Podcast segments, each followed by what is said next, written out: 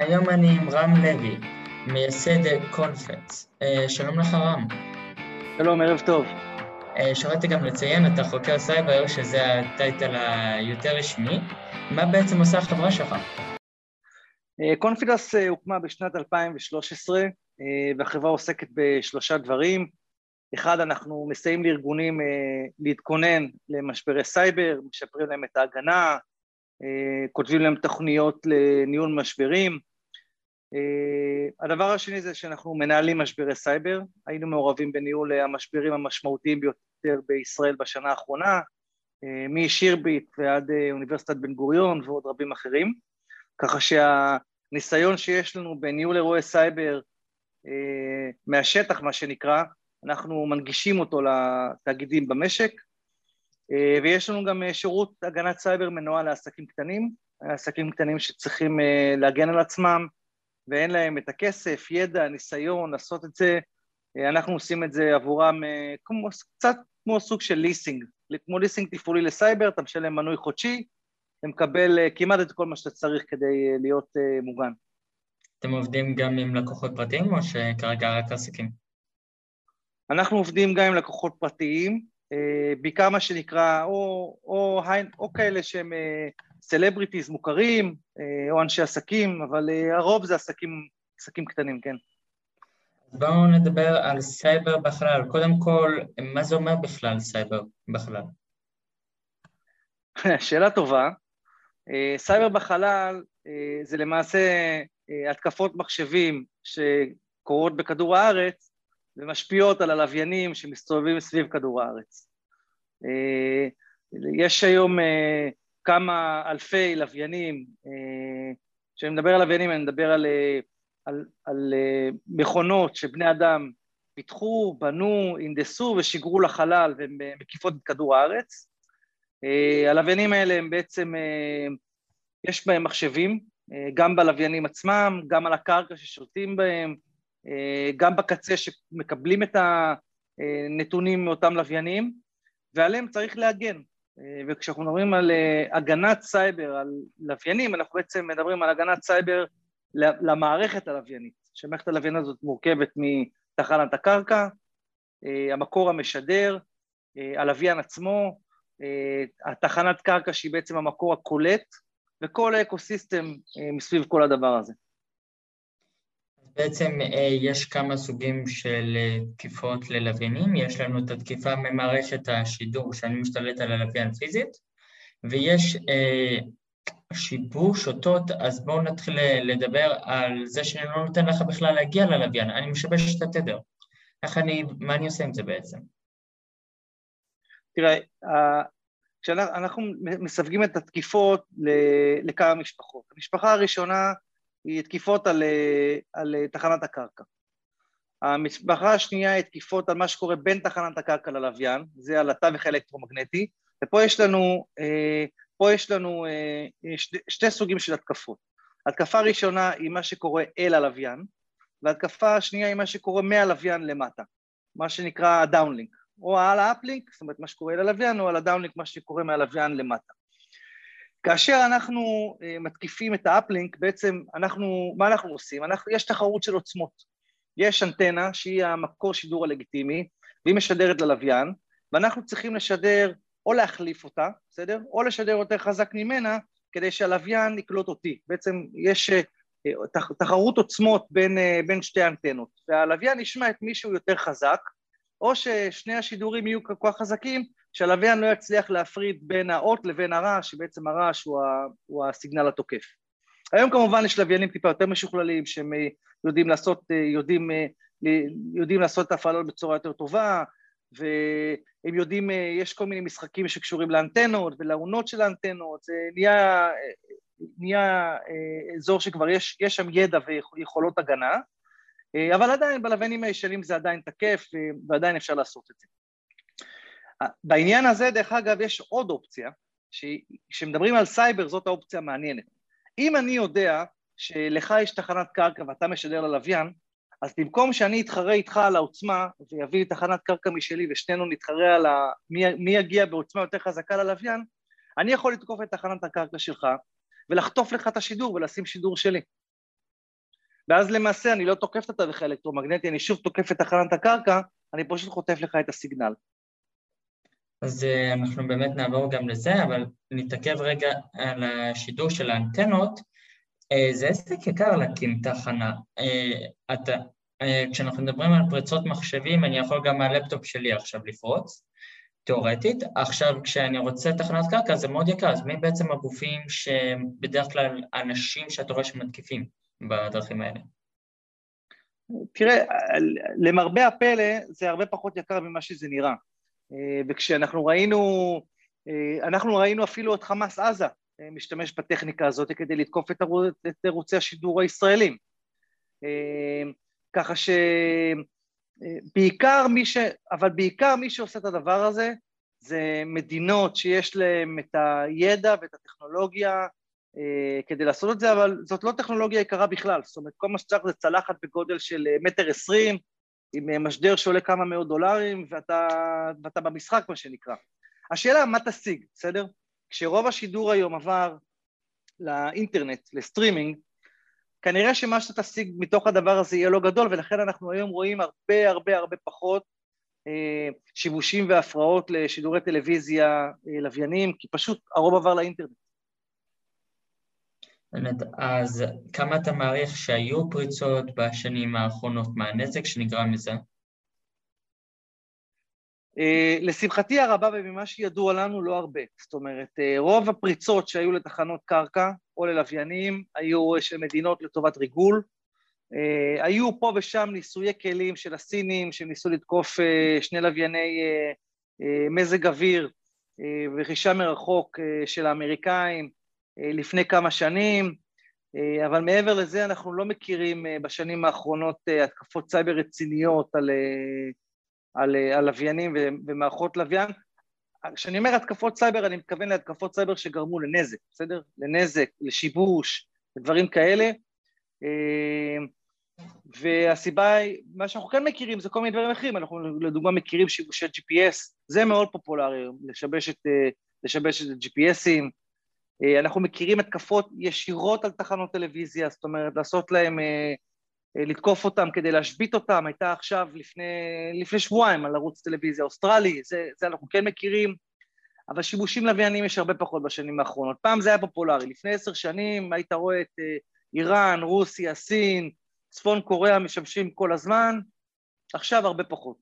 ידוע גם משהו על לוויינים ישראלים ספציפית? משהו שמותר לנו לחשוף?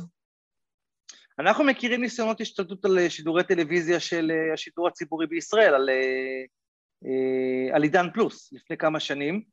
חמאס ניסה לעשות ניסיונות כאלו, גם הצליח, אבל מעבר לזה אנחנו לא מכירים.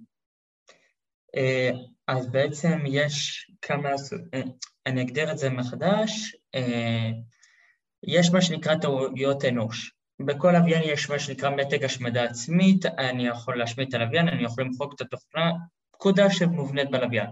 איך בעצם אני יודע אם זה אדם בתחנת קרקע שלא ידע מה שהוא עושה והוא השמיד את הלוויין לבין תקיפת סייבר? תראה, אם מישהו עכשיו הצליח להשתלט על, המשתמש ולתת פקודות בשם משתמש לגיטימי, לכאורה הפקודה היא, שהלוויין קיבל היא פקודה לגיטימית, אבל כשאנחנו מסתכלים על, על, על הגנת סייבר, אנחנו תמיד שואלים את עצמנו איך, מה, מה בעצם התוקף יעשה ומה הפעולות שאני צריך לעשות כדי לזהות שמדובר בתקיפה אל מול פעולה לגיטימית. והתשובה לשאלה שלך היא בעצם מורכבת מהיכולת שלנו לנטר את הפעולות של הרשת ולדעת, לדוגמה, שמי שביצע את, הפעולה זה לא המשתמש, אלא מישהו שמתחזה להיות המשתמש. איך אנחנו נדע את זה? לדוגמה, אנחנו, לדוגמה אנחנו נסתכל על אנומליות בזמנים שבהם הוא מבצע את הפקודות. אנחנו נסתכל, לדוגמה, על זה שהוא ביצע את הפקודה ממחשב שאנחנו לא מכירים. אנחנו נסתכל נגיד על מהירות ההקלדה שלו ונראה שבעצם מהירות ההקלדה היא לא של בן אדם. זאת אומרת, יש כל מיני פרמטרים שבאמצעותם, אם אנחנו מסתכלים עליהם, אנחנו יכולים לבוא ולהגיד שמי שביצע את הפקודה הזאת זה לא הבן אדם שהיה אמור לבצע אותה, אלא או מכונה, או מישהו שהתחזה לבן אדם והוא נמצא בכלל במקום אחר. אבל כדי שהדבר הזה יקרה, אנחנו צריכים שיהיו לנו מערכות הגנה, בסדר?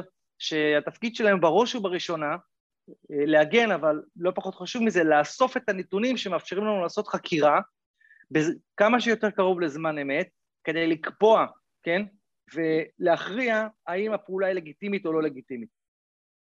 עכשיו, בפעולות שהן פעולות כמו, כמו שציינת קודם, פעולות שהן השמדה עצמית, מה שנקרא פעולות שהן בלתי הפיכות, הן הרסניות ובלתי הפיכות, מזווית של אבטחת מידע, בסדר? אני בחיים לא הייתי נותן רק לבן אדם אחד מחוץ לכפתור, תמיד הייתי מאמד את זה עם שני אנשים, זאת אומרת, הייתי עושה פעולות שמעבר לזה שאני יכול להגן עליהם או לא יכול להגן עליהם, אני מקשה על התוקף לבצע אותם בצורה כזאת שהוא לא יצליח, או שיהיה לו מאוד מאוד מאוד קשה לעקוף את כל מערכות ההגנה והבקרות שיש לי בדרך.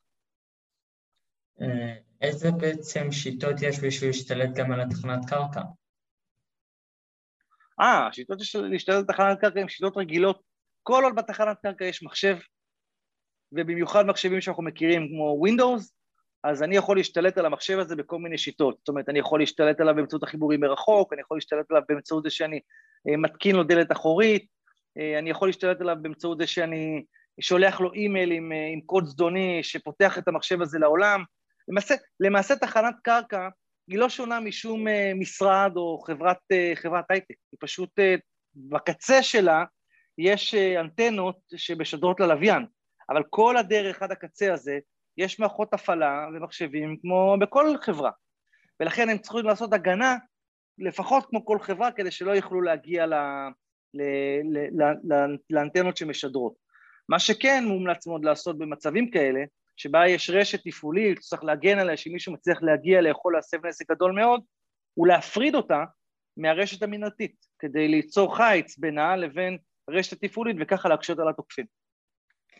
אה, היו הרבה פריצות לאחרונה שלא קשורות בהכרח לתחום הלוויינים, היה את אה, שירביט, לא מזמן וציינת גם את בן גוריון שהיה אה, להם משהו, אצל שירביט ספציפית, תקן אותי אם אני טועה, זה היה בעיקר עובד שתקע שם USB או עובד לשעבר שהשיג את הקודים, מה בדיוק הלך שם בשירביט? לא, לא, לא לא, לא, לא, לא, לא. לא, לא, ממש לא, ממש לא רחוק, זה חלק מהעובדות הלא נכונות שיש על האירוע הזה. הפרטים אה, קצת מוממים, בגלל זה אני כן, ממש כן, זהיר כן. ב... כן, אז אה, שירבי נתקפה על ידי גוף עוין, אה, כרגע יש כל מיני השערות לגבי מי הוא, אבל פורסם, פורסם בעיתונות שמדובר באיראן, אבל אין עוד ודאות לגבי העניין הזה. אנחנו היינו מעורבים באירוע, אז לכן אני לא יכול להיכנס יותר מדי לפרטים. הגוף העוין הזה נקרא Black Shadow. Black Shadow הצליחו להשיג להיכנס למחשבים של הארגון דרך אה, פרצות שהם מצאו, והם ניצלו את הפרצות הזה כדי אה, להתקדם בתוך הרשת ולעשות כל מיני פעולות, אה, פעולות בתוך הרשת ולהדליף כמויות גדולות מאוד של מידע, ואז לפרסם את המידע הזה לציבור הרחב. לא היה שם כופר, היה שם סחיטה, כי החברה, כופר זה שמצפינים את המחשבים ואז מבקשים כסף תמורת שחרור הקבצים באמצעות המפתחות הצפנה, בעוד שסחיטה זה שאתה מבקש ממני כסף כדי שאני אמנע מפעולה שהיא מזיקה לך, בסדר? הפעולה שהזיקה לשירביט, כמובן פעולת הפרסום של המידע שהודלף על ידם. אנחנו חשבנו כבר בשלב מאוד מאוד מוקדם שהתוקפים האלה לא מעוניינים בכסף ולכן זאת, זה פייק סחיטה, זה לא סחיטה אמיתית, ולכן החברה לא שילמה והקבצים, המידע פורסם, מאז החברה עשתה אה, מאמצי הגנה משמעותיים מאוד, והיא שיפרה בצורה דרמטית את אה, יכולת ההגנה שלה, והיא נמצאת היום במקום אחר מבחינת הסייבר. אז מה בעצם תחנות קרקע יכולות לעשות, וגם בכללי מחשבים ברשת בשביל שלא יקרה להם מקרה דומה? זה לא... שרביטו היה המקרה הקיצוני שכולנו שמענו עליו, אבל זה לא מקרה כזה נדיר. לא, זה לא מקרה נדיר בכלל. אה, ואני מסכים איתך שכמו שתקפו את שירביט או תקפו הרבה, תקפו הרבה חברות, אין מניעה לתקוף חברת, חברת לוויין. אני חושב שמה שחברות לוויין באופן כללי צריכות לעשות זה כמה דברים. קודם כל מה שאני אומר זה צריך לחזור חזרה לבסיס. והבסיס הוא ש... הלוא מה תוקפים עושים? תוקפים לומדים את הרשת. הדבר הראשון שתוקף עושה, הוא לומד את הרשת. הוא אוסף מודיעין, הוא מבין היטב אה, מי העובדים, איך הרשת בנויה, מה השעות שעובדים בהם, אה, כמה מחשבים יש, הוא יודע, הם יודעים תוך זמן יחסית קצר הרבה מאוד על הרשת, אני אגיד אפילו, הם יודעים על הרשת יותר טוב ממי שתכנן אותה ובנה אותה ומפעיל אותה כבר היום. ולכן, אה, כמו שאמר אה, רוב ג'ויס, שהיה מפקד בכיר ב-NSA והיום אחראי על הסייבר ב-NSA, אם אתה רוצה להגן על הרשת שלך, אתה צריך להכיר את הרשת שלך. ולכן ההמלצה הראשונה שלי לכל מפעילי תחנות הקרקע, תכירו את הרשת שלכם, דעו על מה אתם צריכים להגן. ומשם עכשיו מתחילות להגיע כל מיני המלצות. המלצה הראשונה היא לעשות הפרד, הבחנה מאוד ברורה והפרדה כתוצאה מזה, ואפילו פיזית, כן? בין מה שהוא שייך לתפעול של הלוויין, בסדר? מה שנותן פקודות ללוויין, מה שמעביר את, ה, אה, מה שמעביר את הטלוויזיה לצופים, כל מה שהוא תפעולי והוא קריטי, כן? ועליו בנוי, בנויה תחנת הקרקע, משאר הדברים, דואר אלקטרוני, אה, אה, שרתי קבצים, לעשות הפרדה. ועכשיו צריך להתחיל להגן, צריך לפרוס אה, EDRים, זאת אומרת כלי הגנה על תחנות קצה וכלי הגנה על שרתים, ולנהל משתמשים ולנהל הרשאות, ולעשות גיבויים כמו שצריך, ולהיות מסוגלים לחזור חזרה מגיבויים ולבדוק את הגיבויים האלה כדי לראות שהם בסדר, אה, לנהל את הגישה מרחוק באמצעות VPNים, לא לתת גישה מרחוק למי שלא צריך, אה, וכמובן להפעיל ניטור 24/7, כי התוקפים עובדים 24/7, אתה לא יודע מתי תתקף. וזה דבר אחד. הדבר הנוסף זה לדאוג לכל מה שקשור לגרסאות תוכנה, כי אנחנו יודעים שמה שתוקפים עושים זה שהם מנצלים גרסאות תוכנה או תוכנות לא מעודכנות כדי לפרוץ לתוך הארגונים. ולכן הדבר הראשון שצריך לעשות זה לדאוג לעדכן את, לדאוג לעדכן את הגרסאות של כל המערכות הפעלה, כך שתוקפים לא יוכלו לנצל אותם. הבעיה שלפעמים זה יכול לייצר כל מיני אה, אה, קשיים תפעוליים, וזה צריך לפתור, בסדר, צריך למצוא את הדרך לפתור את זה. למרות שאני חייב להגיד בסוגריים שגם אה, היו כמה פרצות שנגרמו דווקא בגלל עדכוני תוכנה. לא. היו פרצות כאלה לא מזמן, זמן של אה, דלתות אחריות. אני לא מדבר על זה, אתה צודק, יש, יש תרחיש שבו אתה תקבל עדכון תוכנה, אתה מדבר על SolarWinds, ויש עוד כמה כאלה וזאת נקודה מצוינת. יש מצבים שבו אתה מקבל עדכון תוכנה, ובתוך עדכון התוכנה יש לך דלת אחורית. אני לא מדבר על זה. זה מצב קיצוני מאוד, אה, שמאוד קשה להתגונן, להתגונן מפניו, ולכן אני חושב שהפתרון של לא לעדכן הוא פתרון לא טוב. זאת אומרת, אסור ללמוד מה, מה, מהדוגמה החריגה הזאת ולהסיק מהיוצא מן הכלל על הכלל. הכלל הוא שרוב התוקפים, כן, הם תוקפים לא מתוחכמים, או גם אם הם מתוחכמים, רמת התחכום שלהם מסתכמת בזה שהם משתמשים בפרצות מוכרות כדי אה, להתקין כלים יותר מתוחכמים, פחות מתוחכמים, ולהתקדם בתוך הרשת של הארגון. ולכן צריך למנוע מהם, לסגור להם את הדלתות, בסדר? למנוע מהם את הדבר הזה. וצריך לוודא שגם אם הם ניצלו פרצות, אז יהיה להם קשה להתקדם בתוך הרשת באמצעות סגמנטציה. וצריך גם אם הם יצליחו להתקדם והסגמנטציה לא הייתה טובה, צריך לעשות ניטור כדי שהם, אה, אה, כדי לנסות לאתר אותם ולנטר את המשתמשים שהם מה שנקרא משתמשים הפריבילגיים. אבל קודם כל לסגור להם את הדלתות. לסגור להם את הדלתות. אה, זה הדבר הראשון. ואחרי שסוגרים להם את הדלתות, שזה דבר שהוא מורכב, אז כמו שאמרתי קודם, לעשות הפרדת רשתות, לעשות סגמנטציה, לנטר משתמשים גבוהים, אה, לדאוג שיהיו גיבויים, לגבות כל הזמן, לבדוק את הגיבויים, לראות שהם בסדר, אה, וכמובן להתקין מערכות הגנה מתאימות. עכשיו דיברנו על, על מה קורה כשאנחנו מעלים דברים ללוויין, אבל יש גם קטע של הורדה, במיוחד בלווייני צילום צבאיים. מה אפשר לעשות כדי שהתוקפים לא יורידו מידע שאנחנו לא רוצים שיורידו? אה, פה הפתרון הוא בעיקר הצפנה, אה, לראות שהתווך ש... אה, שבאמצעותו הצילומים יורדים מוצפן, בהצפנה שהיא בלתי, זאת אומרת, בלתי אפשרית לשבירה באמצעים שיש ל... אפילו למדינות, וזאת הדרך היעילה והאפקטיבית ביותר.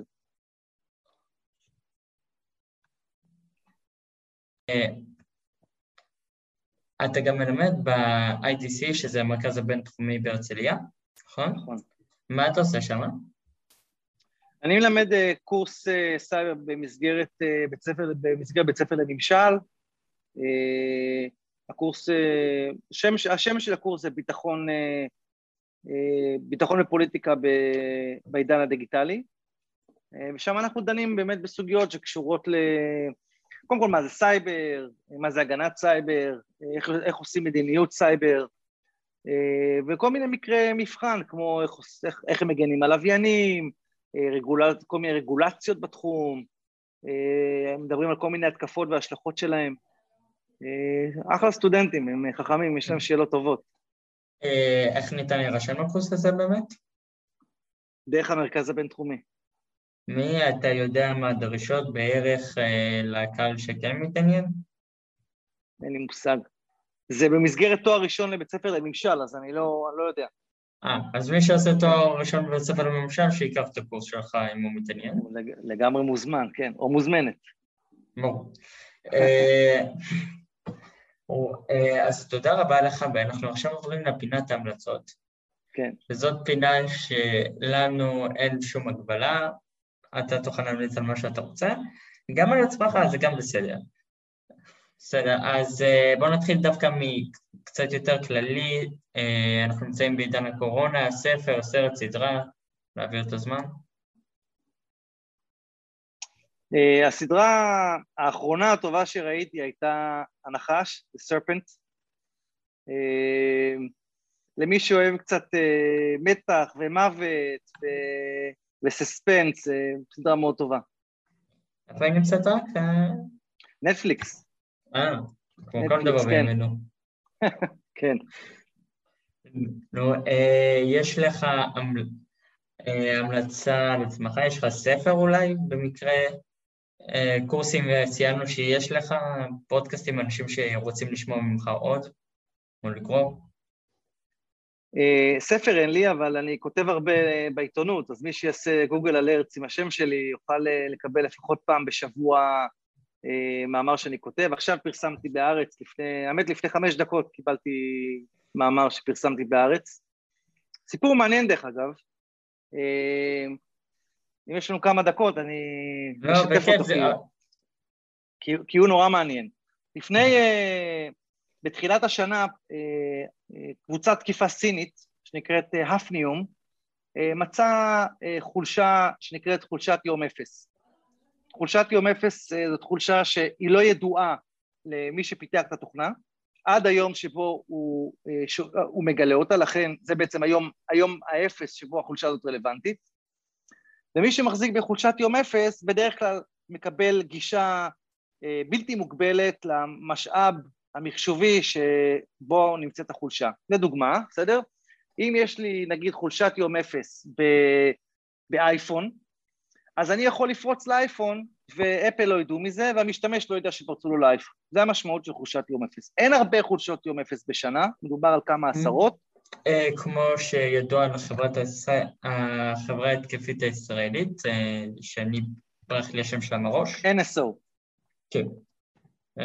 כן, אני מניח, כל מיני חברות, יש לכל מיני חברות, אה, אה, אז עזוב את NSO, כי אני לא רוצה את NSO, כי זה, המטרה היא לא לתת דוגמה שלילית או חיובית, לספר על זה שיש חולשות, כן, יש, יש חולשות יום אפס, יש את זה בהמון מוצרים, וזה קורה כל הזמן, אה, יכולה להיות חולשת יום אפס בדפדפן כרום, ויכולה להיות חולשת יום אפס באנדרואיד ובאפל ובשרתים של VMware. אה, הקבוצה הסינית הזאת, שככל הנראה קשורה לממשל, מצאה חולשת יום אפס בשרתי דואר אלקטרוני של מייקרוסופט, מה שנקרא מייקרוסופט אקסצ'יינג', שהשרתים האלה, כשהם מותקנים אצל הלקוח, on premise, ולא בענן, כן? זה לא, לא כחלק ממייקרוסופט אז'ור, אופיס 365, מאפשרים לתוקף גישה מרחוק, אה, לא, ב, לא בקושי רב, ובעצם להיכנס ישירות לשרתי הדואר של מאות אלפי ארגונים בעולם. כל הארגונים הכי גדולים בעולם, כולל הבנקים, כולל חברות הביטוח, כולל חברות התעופה, כל מי שמחזיק שרת אקסצ'יינג' זה בגדול כמעט כל החברות בעולם, אה, וזה מה שהיה. והדבר הזה פורסם אה, ברעש גדול במהלך חודש מרץ, ואז מייקרוסופט וה-NSA והסוכנות האמריקאית לאבטחת מידע ותשתיות וכמובן כל ה-CERT-ים בעולם הוציאו התראות וביקשו מאנשים אה, להתקין אה, עדכונים כדי, כדי להימנע, מה, מה, כדי לפתור את, ה, את הפרצה הזאת, אבל הייתה בעיה, שבין הזמן שבו אה, גילו את החולשה הזאת לזמן שבו אה, הוציאו את התיקון לפרצה, לחולשת יום אפס, היה אפשר לתקוף את השרתים האלה ולשים שם מה שנקרא WebShell. WebShell זה כלי תוכנה זדוני שמאפשר גישה מרחוק לשרתים שנתקפים אה, באמצעות ניצול החולשה. אממה, הבעיה הייתה שגם אם מישהו מתקין את עדכון התוכנה שמייקרוסופט הוציאה בשרתי אקסצ'יינג' זה לא מונע את ה...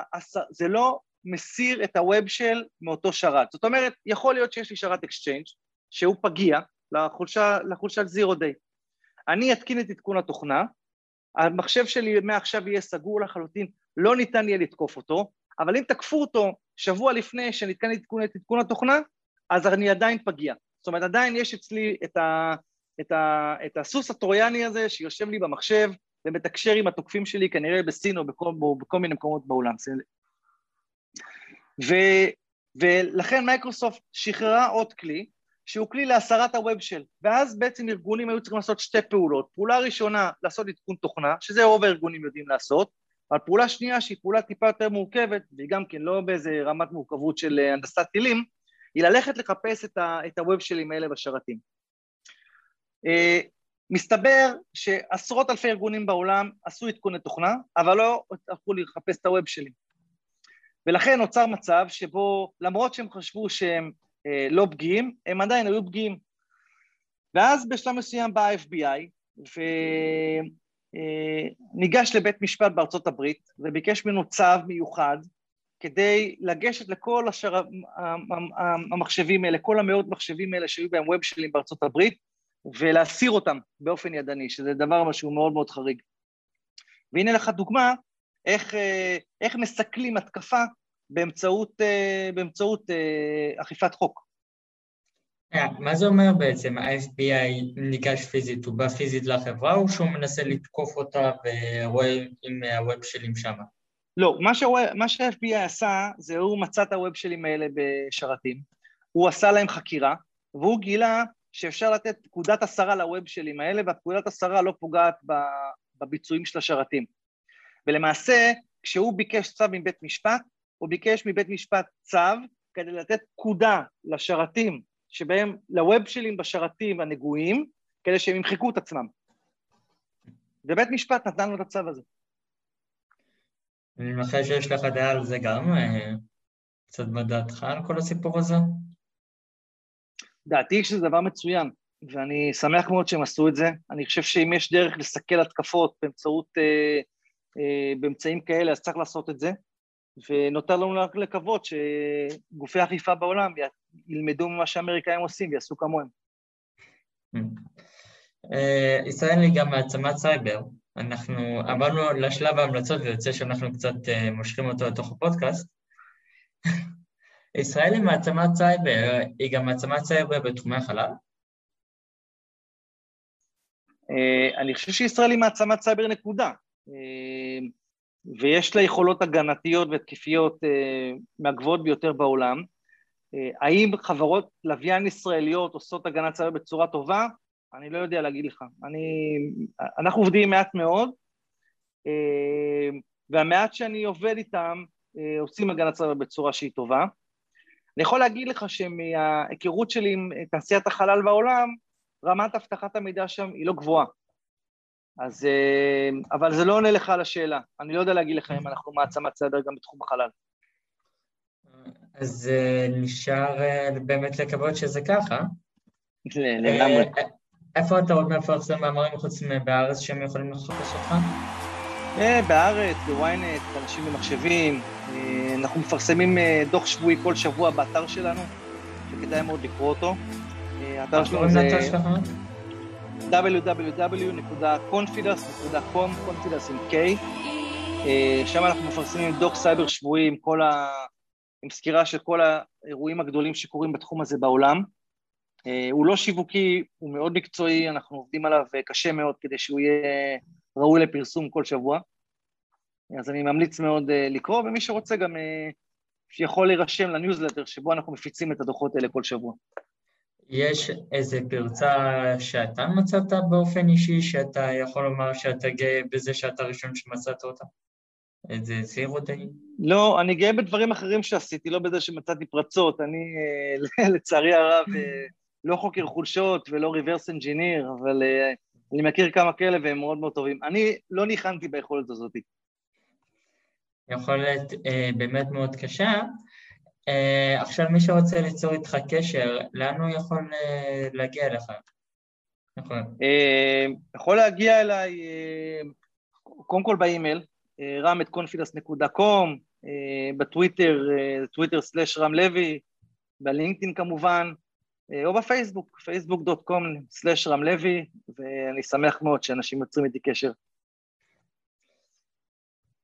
יש לך המלצות באופן כללי, משהו שסתם? תראה, ההמלצה הכי טובה שלי זה המלצה בעקבות הקורונה, וזה לחיות את הרגע. זו ההמלצה הכי טובה שיש לי. אה, ליהנות ממה שיש. אה, זהו, אני חושב. אה, כן, לכלול את הרגע וליהנות ממה שיש. טוב, אז uh, תודה רבה לך, היה נורא כיף לארח אותך. רק לפני סיום, אנחנו בדרך כלל נותנים לאורח שלנו לבחור את השיר שאיתו מסיים הפודקאסט. מה הבחירה שלך? אני אבחר דווקא בחירה uh, מפתיעה. אני, אני בוחר את הביצוע בהופעה חיה של השיר של מדונה, Get Together. אוקיי, זה... לזה עוד לא ציפיתי. זה עוד לא. טוב, תודה רבה לך. אנחנו זמינים בכל אפליקציות הפודקאסטים, בגוגל, בספוטיפיי, אה, אה, באפל פודקאסט, ואנחנו מקווים אה, שלא יהיו לכם תוצאות הבטחה גם באפליקציות האלה. תודה רבה. תודה רבה.